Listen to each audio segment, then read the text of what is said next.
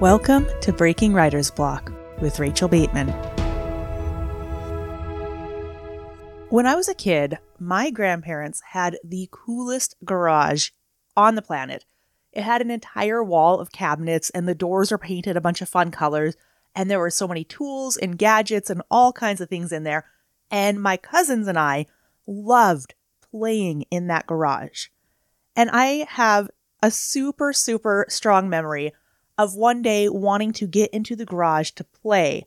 But we weren't really supposed to be in there, so we couldn't just go through the house and through the door in the kitchen to get to the garage because then my grandma would have seen us.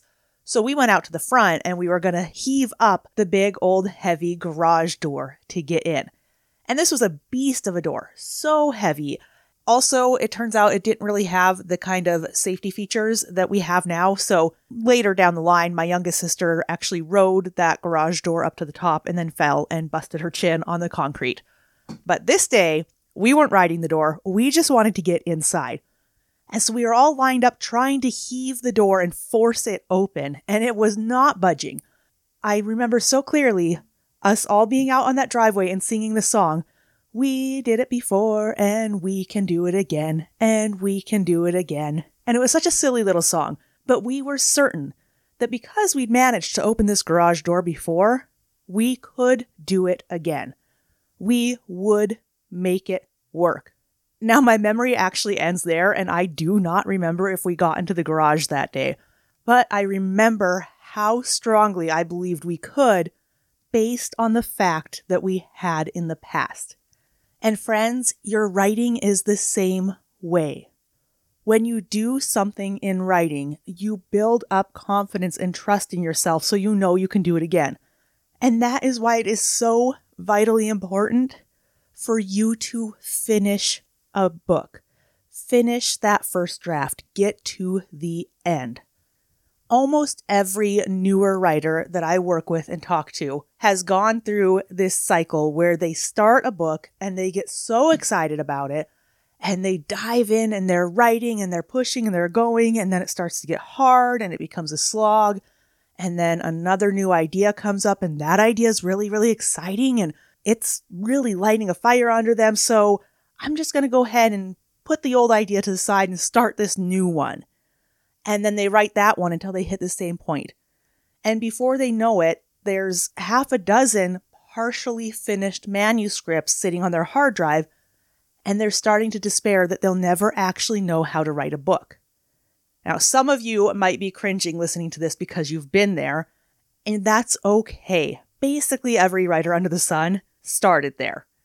But there comes a time when you realize that starting a book isn't as important as finishing a book.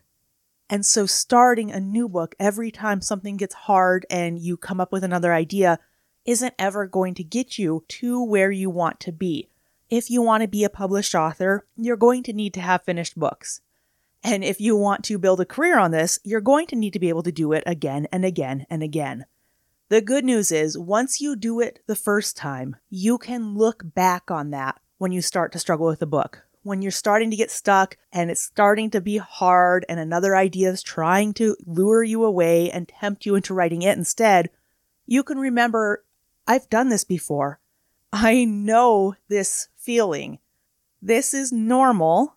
It happens to everyone. It happens in almost every book and it will go away. And I know that because I pushed through once.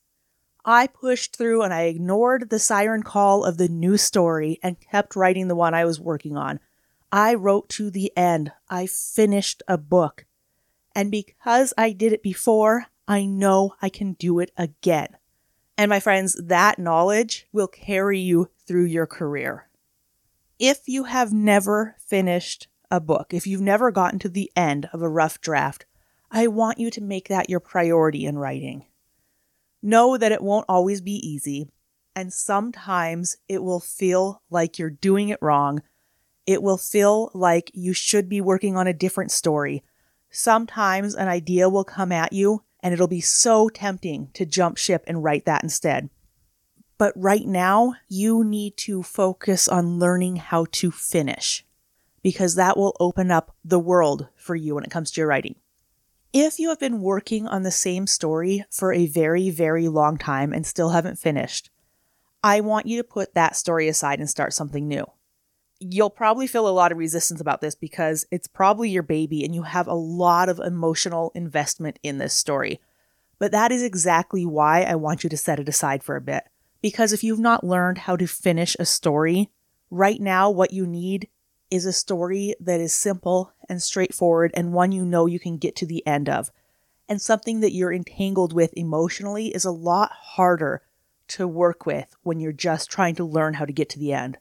So you don't have to do this. You are welcome to keep writing your amazing story that you are so, so intertwined with emotionally. But consider starting something simple, straightforward, and that you don't have that high level of attachment to yet. So your main focus can be getting to the end and proving to yourself that you can do it, that you are capable. So then you could go back to that story you're in love with or the new idea that you want to chase or whatever you want to do. And when you are writing it and it gets hard, you can tell yourself, I can do this. I've done it before and I can do it again. Until tomorrow, my friends, happy writing.